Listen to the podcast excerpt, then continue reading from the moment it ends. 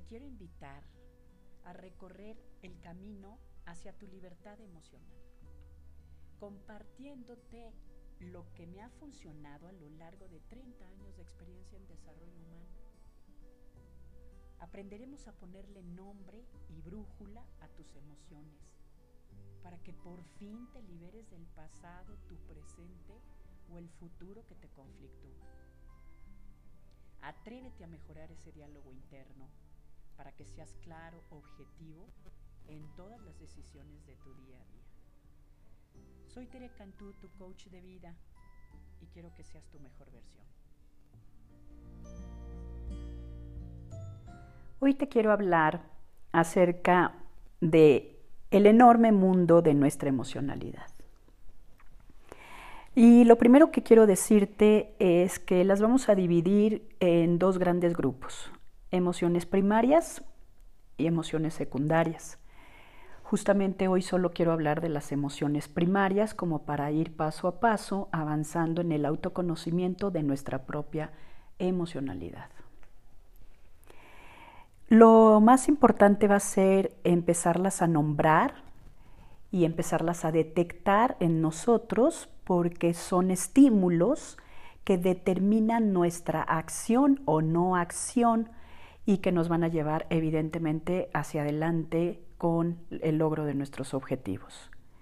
Lo cual quiere decir que son referentes básicos para lograr lo que nos queremos proponer y son bien importantes para nosotros porque es energía que puede ser aprovechada a nuestro favor. Entonces, para ir avanzando esto, eh, vamos a ir paso a paso. Lo primero que vamos a hacer va a ser reconocerlas y ponerles nombre. Las cuatro emociones básicas de las que vamos a hablar el día de hoy van a ser la alegría, que es una de las emociones que todos los seres humanos identificamos con todas estas sensaciones de felicidad, satisfacción, orgullo, etc. Después vamos a tener a la tristeza, que también es una de las emociones que ocupa mucho más espacio en nuestro cerebro y por eso a veces tenemos esta tendencia a que diferentes eventos nos pongan tristes y pues evidentemente es una de las emociones también presentes en nuestro día a día. La otra emoción de la que vamos a hablar va a ser del miedo, que como todos sabemos, el miedo es necesario para nuestra supervivencia. Sin embargo, hay que tener cuidado también con este miedo porque también nos detiene y nos paraliza para muchas cosas que evidentemente a veces son miedos irracionales, que realmente no existen tales situaciones. Sin embargo, nosotros, al, tener este sentimiento o esta emoción del miedo, pues evidentemente no nos deja actuar y nos paraliza. Y la cuarta emoción primaria de la que te quiero hablar el día de hoy es del enojo o la ira, también muy presente en las personas eh, y en nuestro ambiente y que evidentemente también nos sirve como un mecanismo de defensa, ya después vamos a ir hablando de estos temas con más atino, para protegernos con respecto a algo que a lo mejor nosotros ni siquiera estamos captando en qué es lo que nos está pasando y entonces viene el enojo como una manera de protegernos en lo que entendemos por lo que estamos pasando. Entonces lo primero que tenemos que hacer es empezarlas a detectar en este primer gran grupo que nos sirve como un referente importante y ponerles nombre. Entonces me siento triste, me siento estoy enojado, enojada, o tengo miedo de emprender esto y el otro. Y ya eso será un referente importante para, para irnos este, conociendo cada vez mejor. Otra parte importante es la intensidad de estas emociones. Si bien es cierto que no todo el tiempo estamos bajo el efecto de una emoción intensa, sí es muy importante que nos demos cuenta que algunas emociones pueden estar en un grado mínimo y eso a veces no nos sirve, por ejemplo, cuando tenemos la alegría en un grado mínimo, pues a lo mejor no nos va a servir, por ejemplo, para ir al gym. Tengo que subir un poquito más la alegría para lograr eh, determinar el hecho de decir, ahorita me pongo mis pants y me voy al gym. Sin embargo, esta intensidad también nos puede afectar, porque cuando se trata de una emoción negativa, cuando estamos bajo el efecto de una emoción negativa intensa, nuestro canal auditivo se cierra.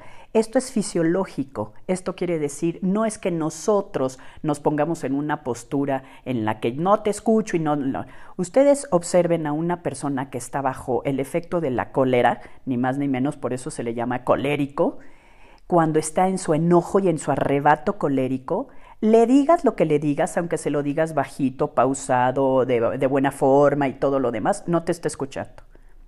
No, no, no hay manera. Porque está su canal auditivo completamente cerrado. Por eso es que es bien importante también empezar a modular nuestra intensidad en las emociones.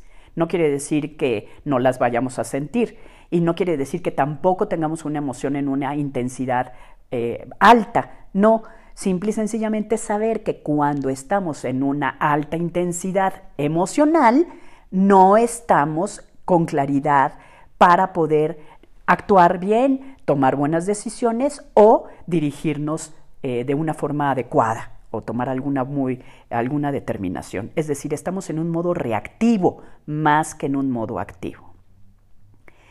Y otra de las eh, cosas que vamos a ir avanzando también a lo largo de todo este, este entrenamiento emocional en el cual te invito a que vayamos, eh, vengas conmigo, justamente a esto me dedico, a dar entrenamientos emocionales, es qué hacemos con estas emociones en, estos, en algunos momentos de nuestra vida. Porque algo de lo que he descubierto es que la mayoría de las veces le tenemos miedo a entrar a nuestra emocionalidad sin darnos cuenta que justamente nuestra emocionalidad es un material de trabajo propio riquísimo riquísimo del cual nos podemos valer justamente para la productividad, ser eficientes, alcanzar, los alcanzar nuestros objetivos, este, hacer cambios de conducta, generar nuevos hábitos que nos lleven a los objetivos que nos estamos planteando. Y es energía pura.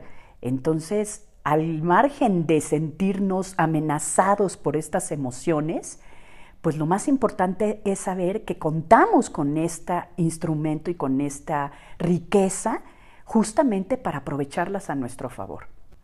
Y entonces, bueno, pues en todo este, en este trabajo lo que vamos a ir viendo es cómo, qué hago con este material, porque es un material de trabajo y cada uno tiene esta riqueza para material de trabajo. Basta con que nos demos cuenta la capacidad a veces que tenemos con respecto a la solidaridad, ¿no? En los problemas, por ejemplo, cómo brota inmediatamente este sentimiento de ayuda, de entrega, de que ni siquiera siento el cansancio. Y pues esa, ni más ni menos, es nuestra emocionalidad. Lo hemos visto con ejemplos clarísimos, ¿no? Y de los grandes personajes de la historia, pues por supuesto que nos han demostrado que han aprovechado sus emociones para ser personas que dejan huella en esta humanidad, ni más ni menos. Así como también darnos cuenta lo frágiles que podemos ser cuando nuestra emocionalidad no está en una buena sintonía y no la hemos sabido aprovechar a nuestro favor. Entonces nos hace frágiles, nos hace vulnerables y nos hace inclusive personas que nos podemos deprimir y estar tristes porque no alcanzamos eh, aquello que queremos voy a estar compartiendo una serie de podcasts a través de, este, de mis redes. No dudes en, seguirme, soy Tere Cantú, me puedes encontrar en mis redes sociales. Y si te interesa más acerca de estos temas, mi, búscame a través de mi página de internet www.emocionalidadivida.com porque estaré compartiendo con ustedes todo este material del cual agradezco el tiempo que me dedicaste para poderme escuchar y que espero que todas estas, eh, estas cápsulas sean de gran importancia e interés para ti.